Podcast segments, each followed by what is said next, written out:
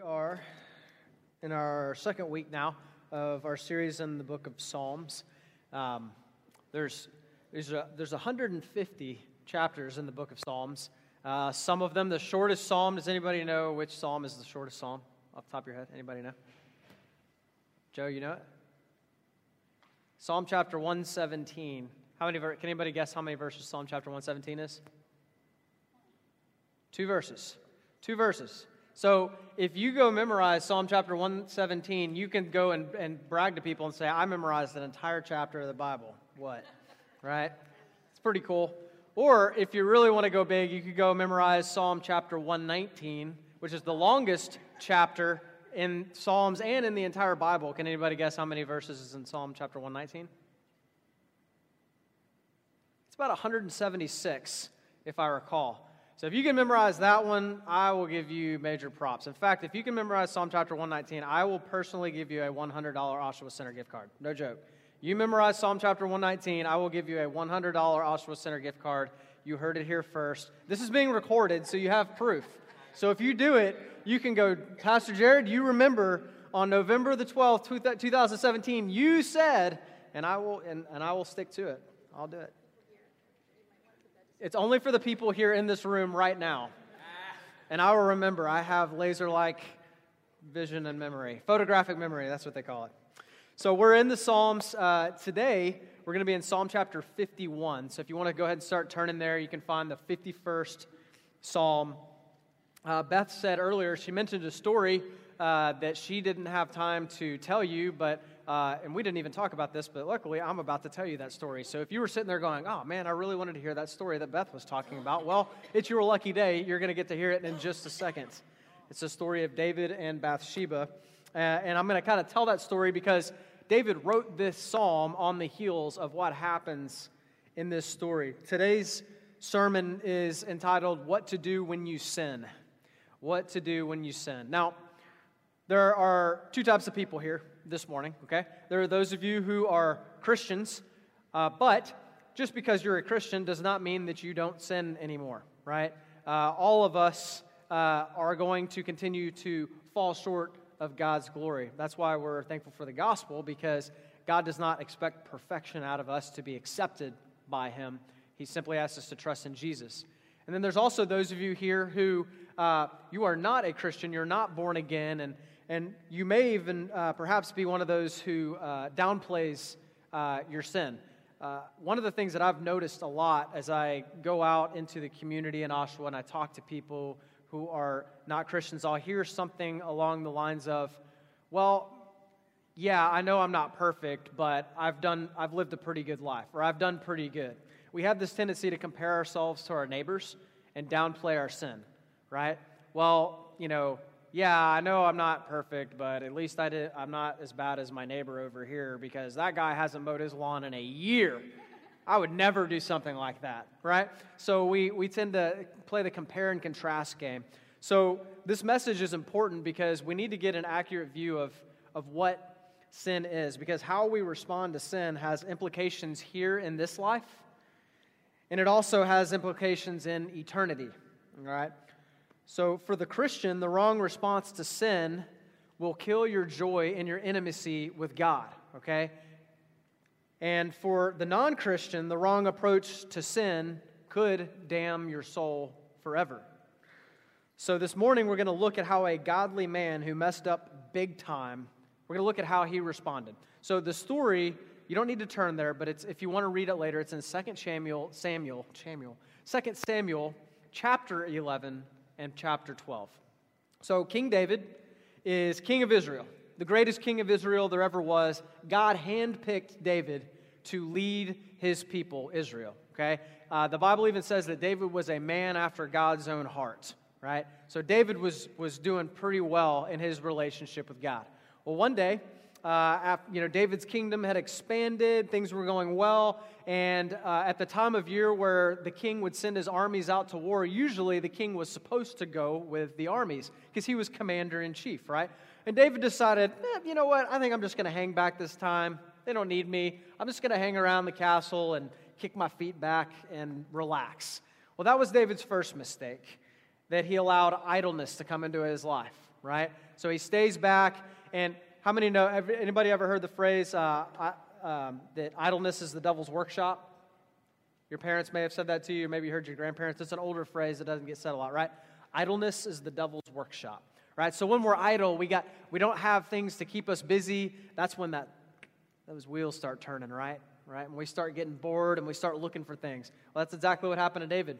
One day, David was out on his rooftop going for his evening stroll, and um, the way things happened back then is that people would bathe on the rooftops. Okay? They didn't have like showers with roofs, you know, underneath, and they didn't have plumbing, things like that. So they go on the rooftop to bathe. David's out there strolling, and he sees a very beautiful woman bathing on the top of the roof. And David decides uh, in that moment, uh, I want to know who that woman is. And so he sends some servants, and they go and they find out that's Bathsheba, the wife of Uriah. Now, Uriah was one of David's mighty men, one of the most loyal soldiers that David had, and Uriah was out to battle. So you would think that would be the, the, the roadblock that makes David go, eh, maybe I better stop here. Nope. David continued. He had several chances to do the right thing, and he continued to speed right past those speed bumps. He told his servants, Bring her here, and they did. And David slept with her. He committed adultery, and he slept with Uriah's wife. Well, couple of weeks go by, and David gets a message from Bathsheba. Guess what? She's pregnant uh oh, now, now David's got a big problem on his hands. So what does David do? Does he decide to, you know, uh, repent and turn around? No, he doesn't. He decides what, honestly, if we're being real, what most people try to decide to do, I got to figure out how to cover this up, right? Because I don't want anybody to know about it. So he comes up with a plan and he has Uriah come back from the front lines. And he tells Uriah, he's like, Man, you've been doing a great job out there in battle. You know what, man? What I, I would just love for you if you could just why don't you just go home and hang out with your wife tonight and, you know, maybe get intimate, right? And Uriah says, I can't do that.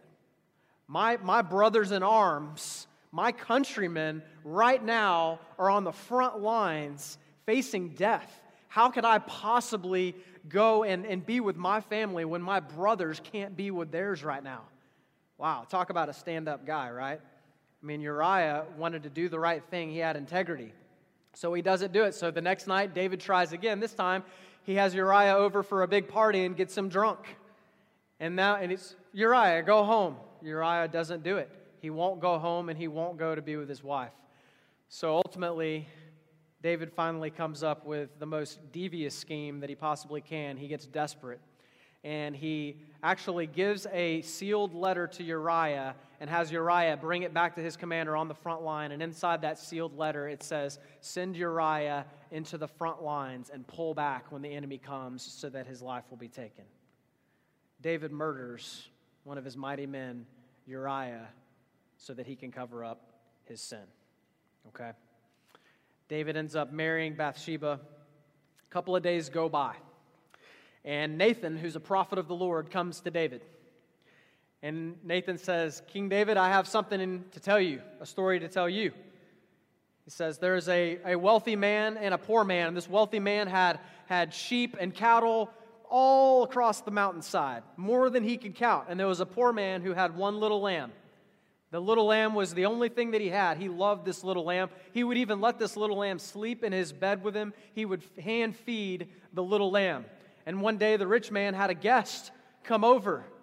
And whenever guests came over in the Middle East, you would, you would slaughter an animal to feed them. But instead of the rich man taking one of his thousands of sheep, the rich man went and he took the poor man's little lamb and he slaughtered that lamb to give to his guests. And King David was irate when he heard this. He said, Bring that man here and let's have him put to death.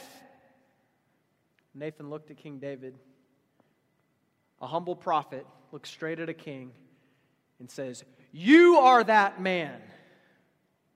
You are that man. You took the wife of Uriah for yourself, and then you had him murdered to cover it up. And at that moment, conviction set in for King David. And he knew. He knew that God knew exactly what he had done. How many of you guys know that God always knows what we do? You can hide it from other people. You can hide it from your friends. You can hide it from your family. You can hide it from society. God knows. He sees everything.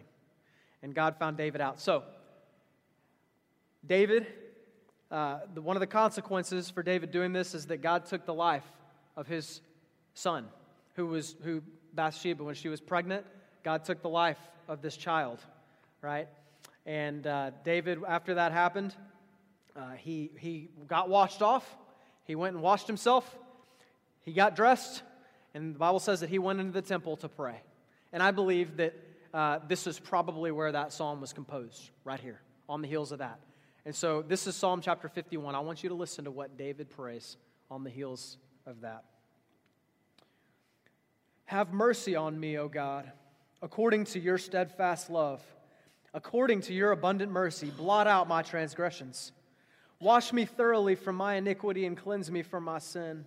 For I know my transgressions, and my sin is ever before me. Against you and you only have I sinned and done what is evil in your sight so that you may be justified in your words and blameless in your judgment. Behold, I was brought forth in iniquity, and in sin did my mother conceive me. Behold, you delight in truth in the inward being, and you teach me wisdom in the secret heart. Purge me with hyssop, and I shall be clean. Wash me, and I shall be whiter than snow. Let me hear joy and gladness. Let the bones that you have broken rejoice. Hide your face from my sins and blot out all my iniquities. Create in me a clean heart, O God, and renew a right spirit within me. Cast me not away from your presence and take not your Holy Spirit from me. Restore to me the joy of your salvation and uphold me with a willing spirit. Then I will teach transgressors your ways, and sinners will be converted to you. Deliver me from blood guiltiness, O God, O God of my salvation and my tongue will sing aloud of your righteousness. O Lord, open my lips, and my mouth will declare your praise. For you will not delight in sacrifice, or I would give it. You will not be pleased with a burnt offering. The sacrifices of God are a broken spirit, a broken and contrite heart, O God, you will not despise.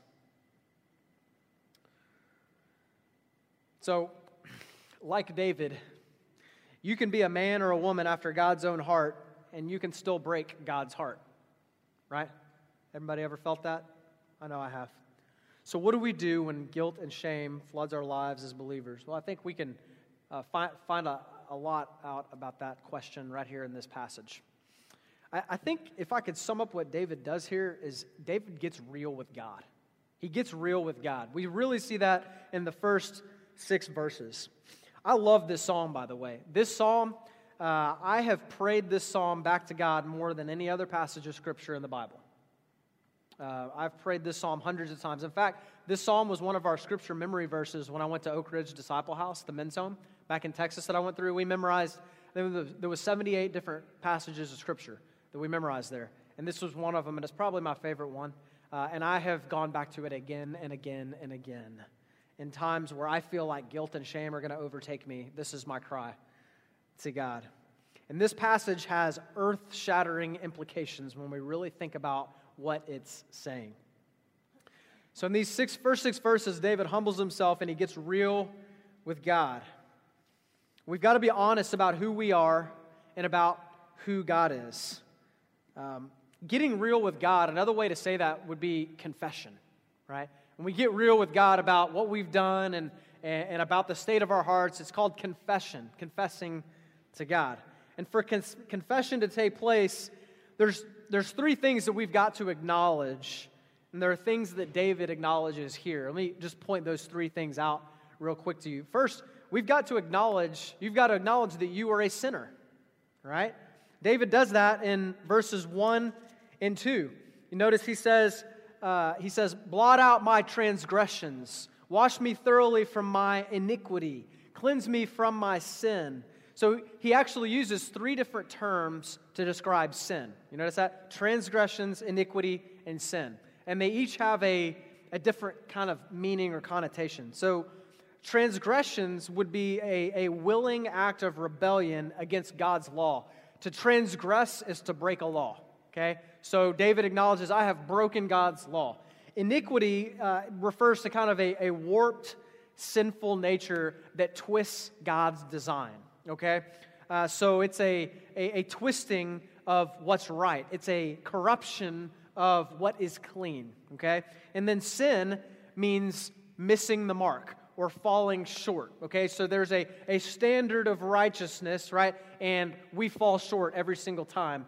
And so David uses all three of those terms, I think, to kind of communicate the totality of his sinfulness, right? Like, I'm not just sinful, I'm really, really, really sinful.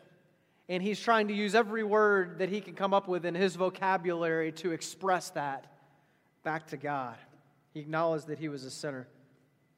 You know, one of the most ungodly things about sin is that we downplay it. We downplay our sin. And all of us do it, Christians and non Christians alike. We have this tendency to downplay our sin. There's lots of different ways we'll do that. Some of us, we might blame our actions on others. Well, I, I wouldn't have done it if she didn't do that to me. Or I wouldn't have done this if my parents had raised me better. We blame our actions on others. Sometimes we compare our sin to others, like I mentioned earlier. Well, you know, my sin isn't that serious. Look what that person did over there. At least I'm not a adulterer. At least I'm not a murderer, right? Some people in our culture will even go so far as to call evil good, and they'll call good evil. And they'll look straight into the face of evil and say, That's not wrong. I'm free to do what I want. I create my morality. It doesn't matter what God says or the Bible says. There is no God. I do whatever makes me feel good. And that's morality. Sometimes we just ignore our sin. We'll downplay it by just ignoring it and we just pretend it's not there. But pretending it's not there doesn't make it go away. And other times we'll hide our sin. We'll say, since nobody else knows about it, maybe God won't notice either. But we know God knows. You know, uh, we can learn a lot from David's response to Nathan the prophet. Did you notice how David responded when Nathan came and basically stuck his bony finger in David's face and said, You are that man? Now, some of us would be like, What, bro? Come on, come at me, right? You want to fight? Let's go, Nathan. We'll, we'll do this right here, right? Like, that's how some of us would react to that. How dare you talk to me that way? Especially a king, right?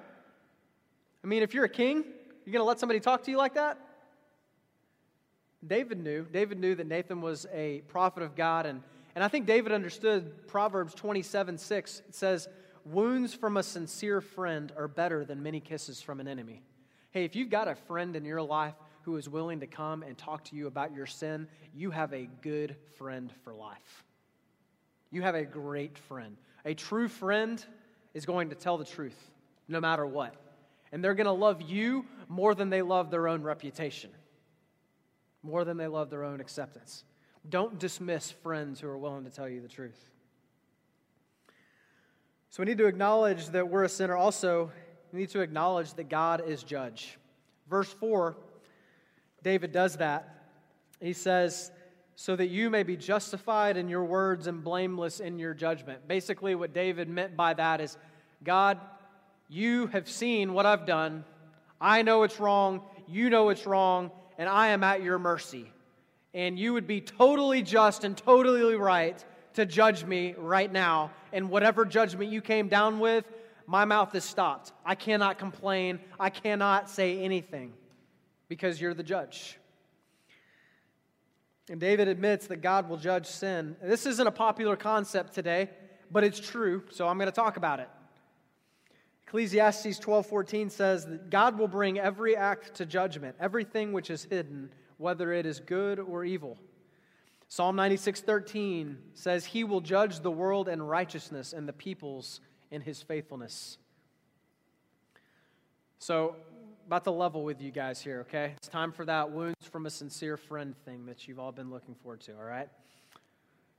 Judgment Day will be a horrific, terrifying day for everyone who does not have Jesus as their advocate. It's real and it's coming. As sinners, we have defied the law of God and we have raised our fist against him. And God is perfectly just to cast all of us into hell forever. Okay? He does not owe us anything. He doesn't owe us anything. And if you continue to reject him by rejecting his son Jesus, then he will. But, friends, God's mercy is so much greater than our sin. God would be perfectly just to just let us go. Fine. You guys don't want me. You don't want my law. You don't want to live underneath my rule. Fine.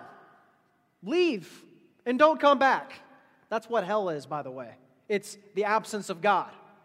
Mean, a lot of times we, I hear people complain about uh, hell, but they don't want to live under God's rule either. And um, I, I try to explain to them if you don't want to live under God's rule and reign, what you are asking for is hell. That's literally what it is. But God doesn't want that for us because He knows we need Him. And I think that the darkness of Judgment Day sets a backdrop that makes the light of the good news about Jesus shine even brighter. That brings us to the third thing that we need to acknowledge. We need to acknowledge that, that not only that we are sinners and that God is judged, but that God is merciful.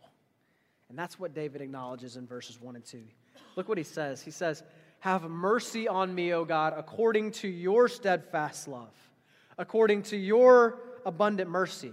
What I want to point out there is that the, the basis for David's request was not his own worthiness, it was God's mercy.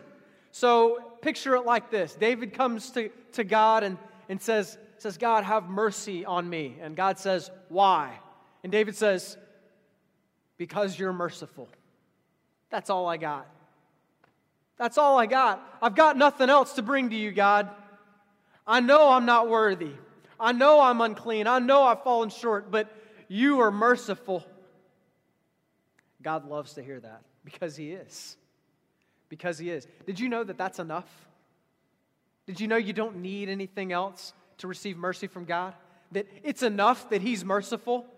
That that can be the reason that you come to Him and ask for mercy? Well, but, but what about what I did last? Doesn't matter. But, but what, if I've, what if I've done the same thing over and over again? It doesn't matter. It has nothing to do with you and your worthiness. It has everything to do with Him and His mercy. David uses the term, that, that term abundant mercy is actually one Hebrew word, and it means tender mercy. It's, the, it's this connotation of compassion. Isn't it amazing that, that God has tender mercy and compassion towards his enemies? Who does that? God does that. God does. It would be frightening to confess your sin to a God who's not merciful, wouldn't it? I could understand you wanting to hide your sin from a God who is like a loose cannon and you just never know what's going to happen. I mean, one day he might be, okay, you're good, and the next guy might be zap, and you're gone, right? That would be terrifying. But that's not who God is. We receive mercy when we come to him. Listen to, listen to 1 John. I'll let 1 John just say it. He says it better than I can. Listen to the word of God here. Says, If we say we have no sin, we deceive ourselves, and the truth is not in us. But if we confess our sins, he is faithful and just to forgive us our sins and cleanse us from unrighteousness. If we say we have not sinned, we make him a liar, and his word is not in us. My little children, now, and John's writing to the church, by the way. He's writing to saved people, to Christians. I am writing, these things to you so that you may not sin.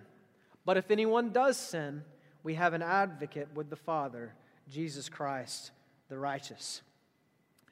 That's one of the most incredible promises in the Bible, right there, church. If we confess our sins, He is faithful and just to forgive us our sins and to cleanse us from unrighteousness. That's a guarantee, it's a promise. You don't have to be afraid to get real with God.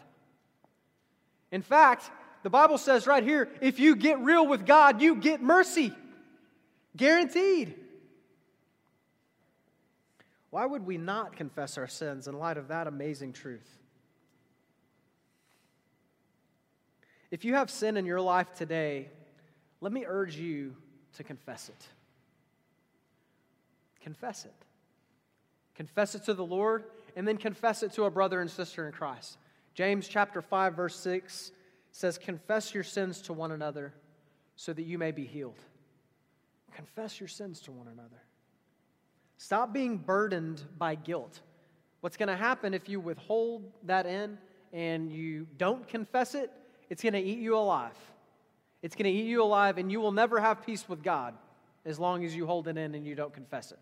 Because, like First John just said, you're basically making God out to be a liar because you're denying the, the reality of it being there. Confess your sin. Freedom is found in it. Why would you not? God is merciful. God is merciful.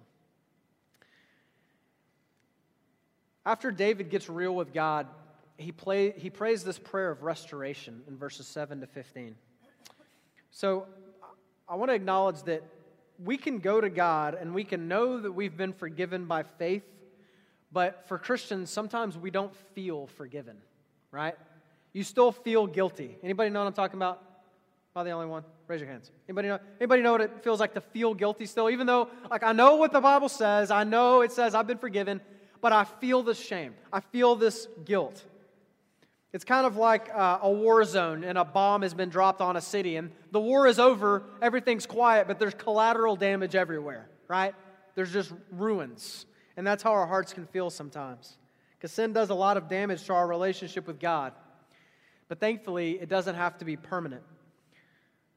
Uh, David describes some of the effects that sin can have on us in his prayer. Uh, look specifically at verses 10, 11, and 12 he asked God to create, create in me a clean heart. So obviously, he didn't feel clean in his heart, did he?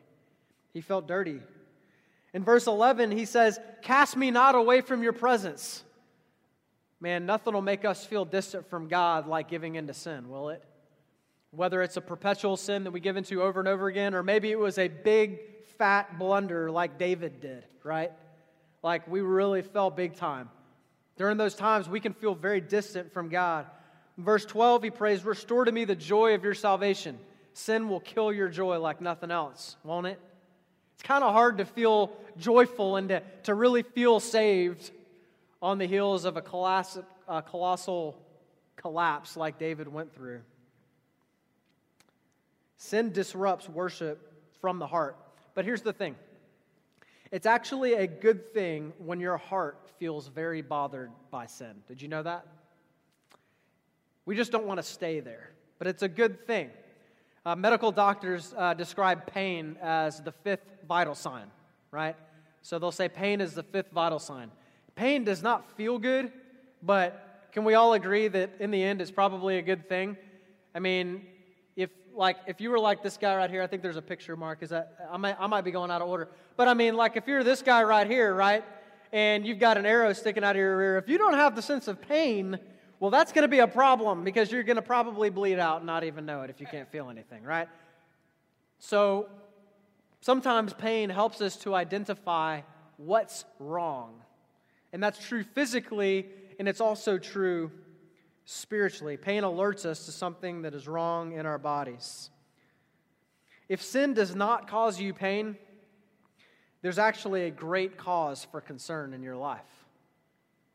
If you can ignore God's commands and it doesn't really bother you that much, it's a telltale sign that you do not have the Spirit of God inside of you.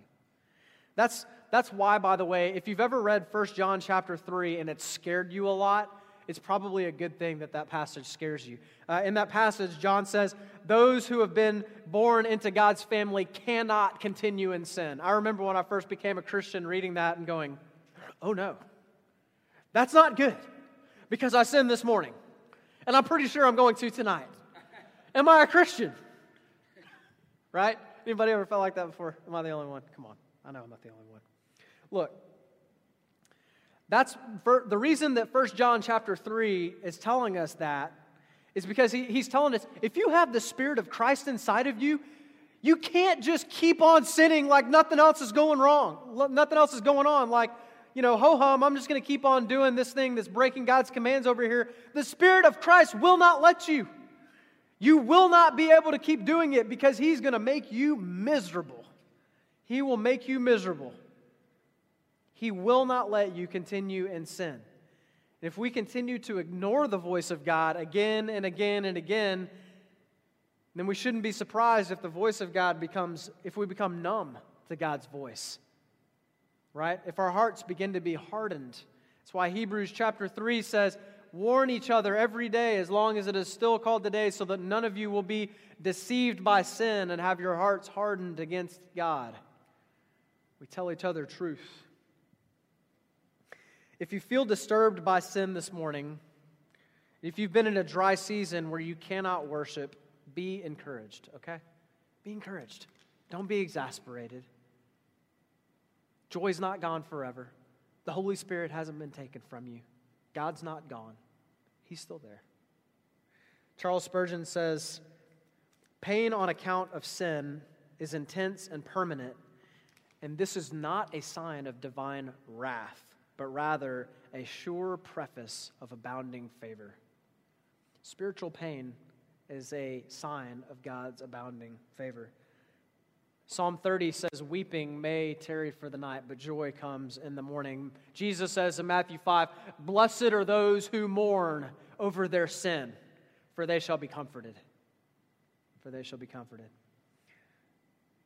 I love that this psalm is in the Bible because God wouldn't put it there if He wouldn't answer this prayer. Amen? God would not put Psalm chapter 51 in the Bible if He wouldn't answer it. This is a prayer that you can pray, that I can pray at any time and God will answer it. He will restore the joy of your salvation. He will renew a right spirit within you. He will never cast you away from His presence. Christians aren't meant to live with guilt, and we don't have to. You know, one of the reasons that God removes guilt from us? Because we can't worship Him with, without, with guilt in our lives. We can't worship God with guilt freely. Maybe it's been a long time since you've truly worshiped. Or maybe you feel like reading the Bible has just been, excuse me, a chore. Or like your prayers are bouncing off the ceilings. The only thing getting in the way of your guilt being removed this morning, you know what it is? You know what's getting in the way of your guilt being removed today? It's only one thing. It's you. It's you. It's not God. God's not getting in the way of your guilt being removed. He's ready and willing to wash you whiter than snow. Psalm 103, 12 to 14 says, He has removed our sins as far as the east is from the west. The Lord is like a father to his children, tender and compassionate to those who fear him. For he knows how weak we are. He remembers we are only dust. That's the God that we worship here.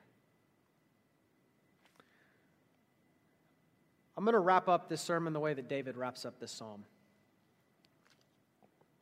In verse 16 and 17, David summarizes, I think, the entire psalm in two verses. Let's look at it real quick again.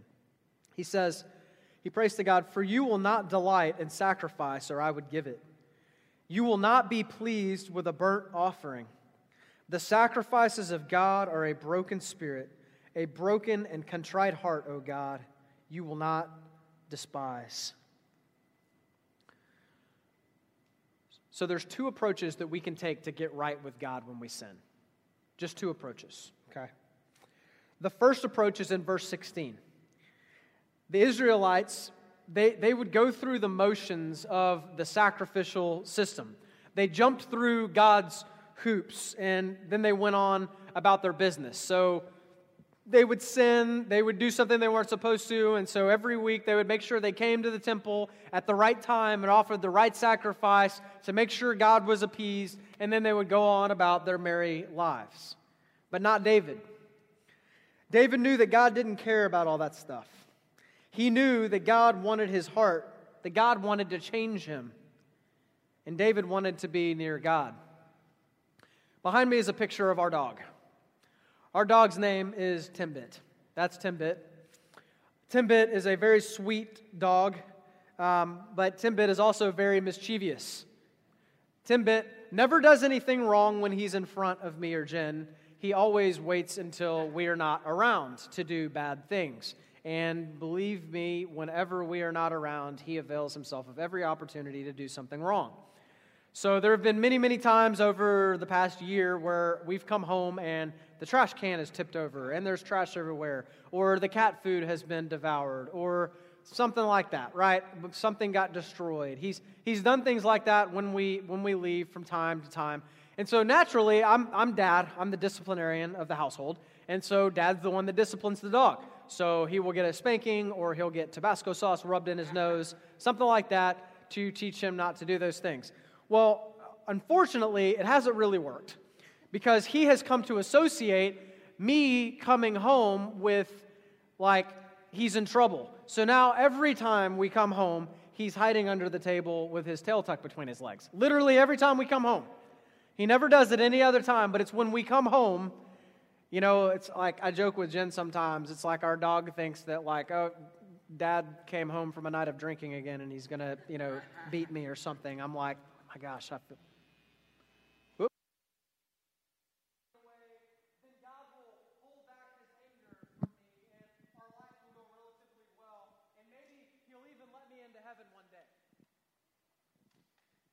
That's how we typically think about God. I'm going to,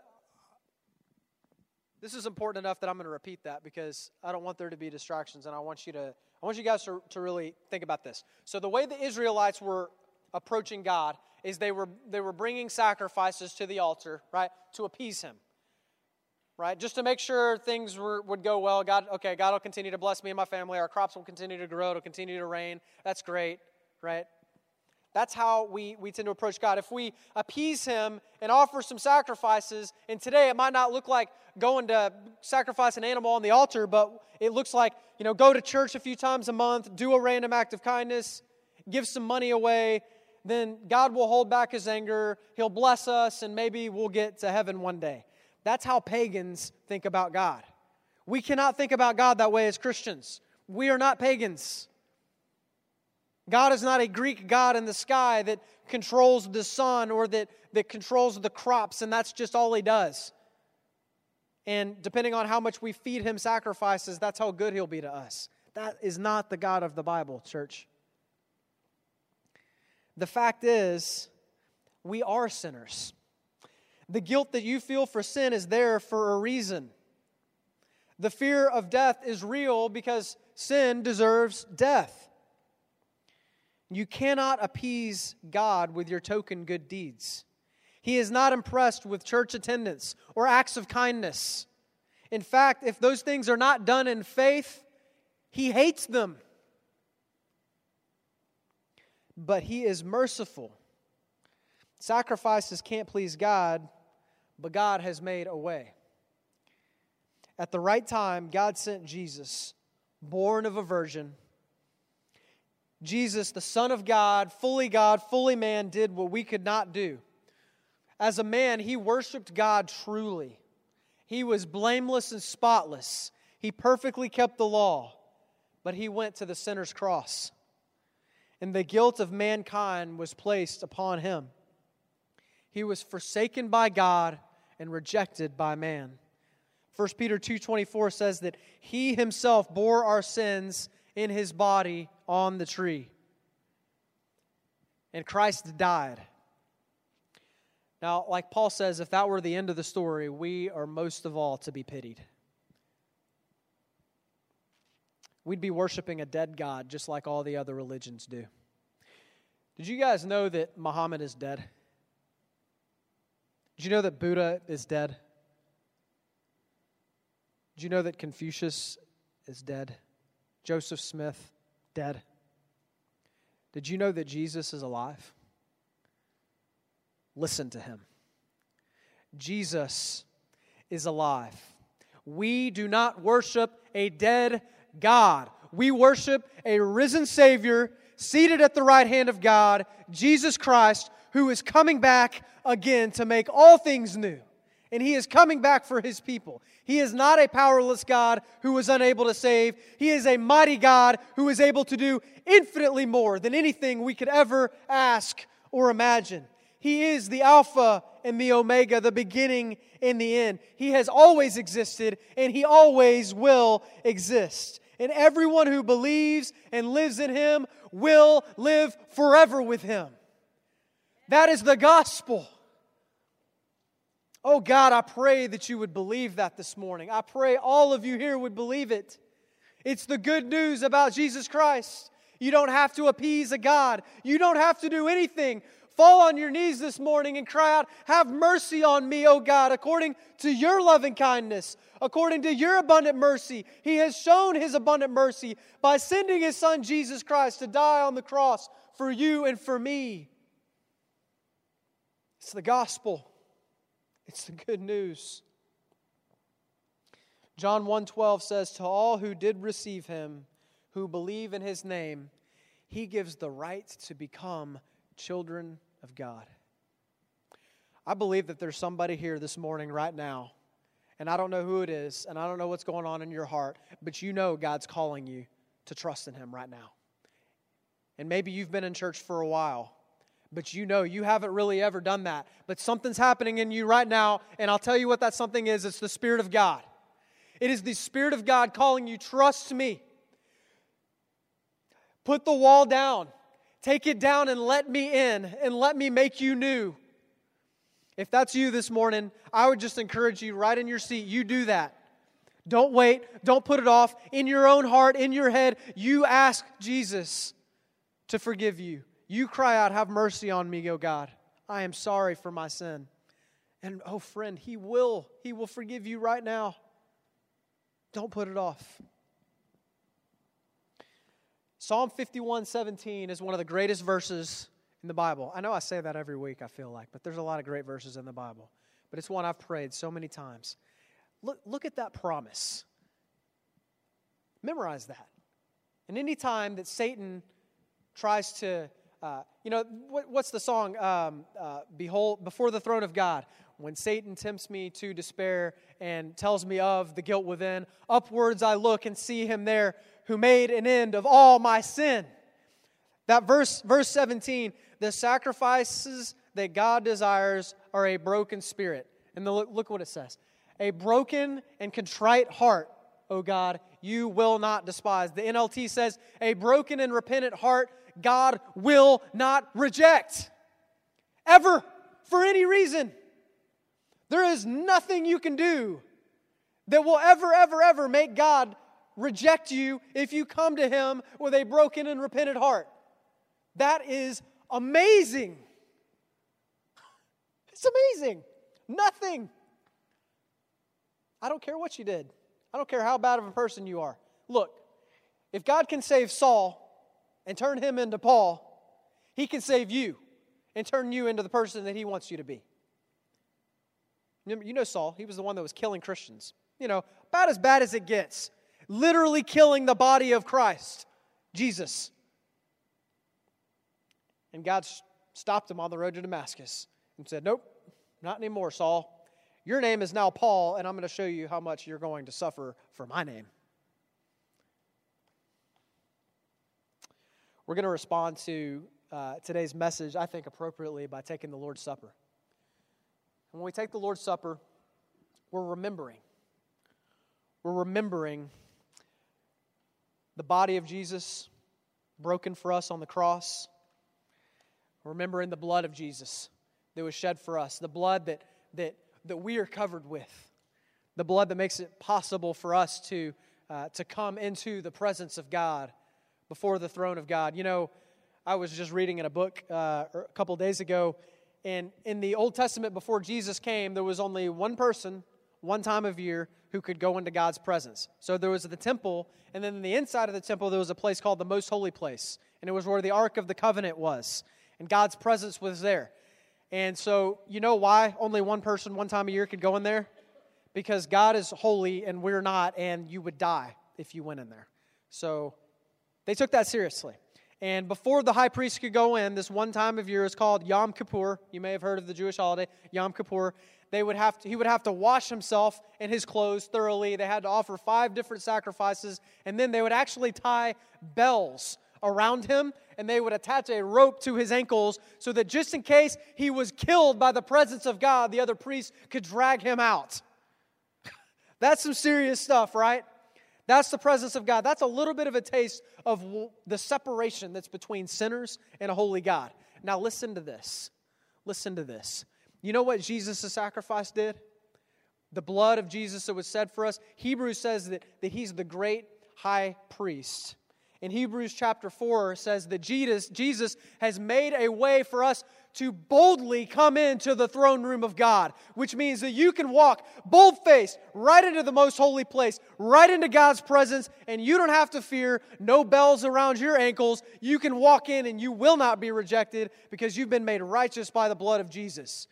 You can walk right into the presence of God and talk to Him face to face as a friend talks to a friend, as a son or daughter talks to their father. The precious blood of Jesus has bought that for us.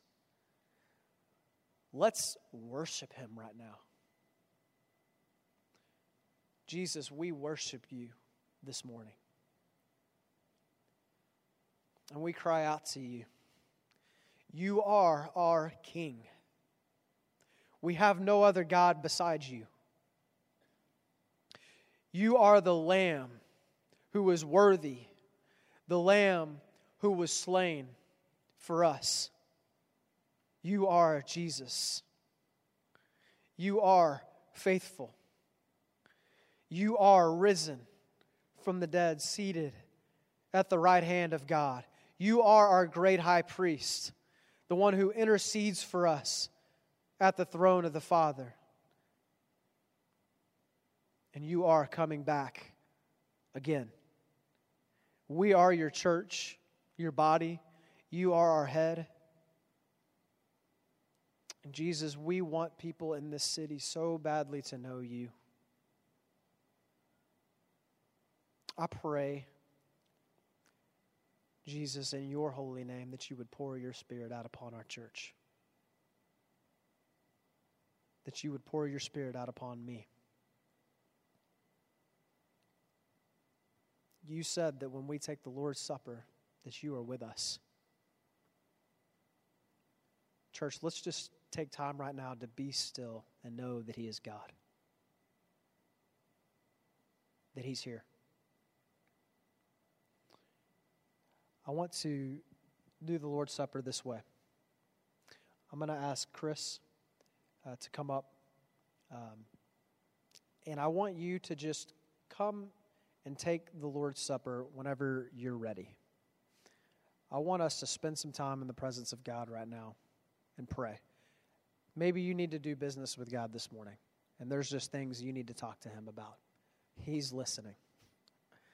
You could come to Him in Jesus' name, and He's ready with open arms, and He can't wait to hear from you. And He wants to talk to you. So let me just encourage you to take some time to listen to what God is, is wanting to say to you this morning. And do whatever you think, feel He's calling. And when you're ready, you can come up and you can take the Lord's Supper. I'm going to read the passage real quick. And you can and you can take it on your own by the way, the uh, the Lord's Supper. Here's the passage. When the hour had come, Jesus reclined at the table, and the apostles with him. And he said to them, I have earnestly desired to eat this Passover with you before I suffer. For I tell you, I will not eat it until it is fulfilled in the kingdom of God. And he took a cup, and when he had given thanks, he said, Take this and divide it among yourselves. For I tell you that from now on I will not drink of the fruit of the vine until the kingdom of God comes. And he took bread, and when he had given thanks, he broke it and he gave it to them, saying, This is my body, which is given for you. Do this in remembrance of me.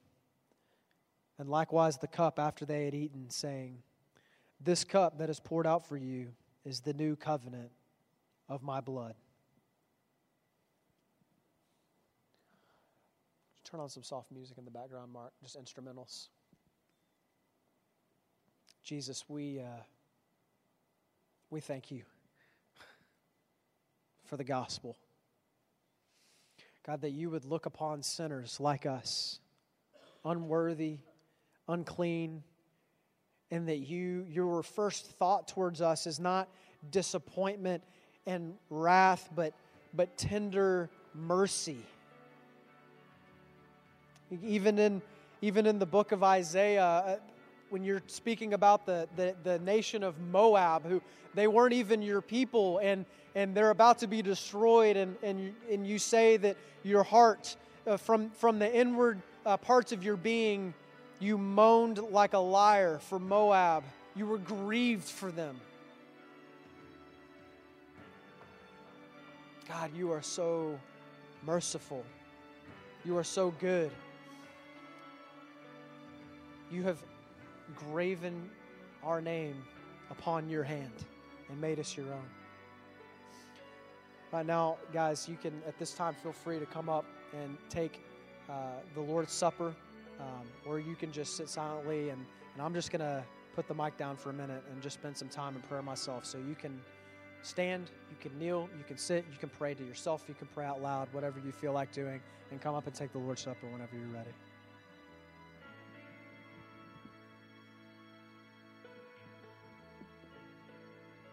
And if you need to pray with somebody, you come up here and you get me.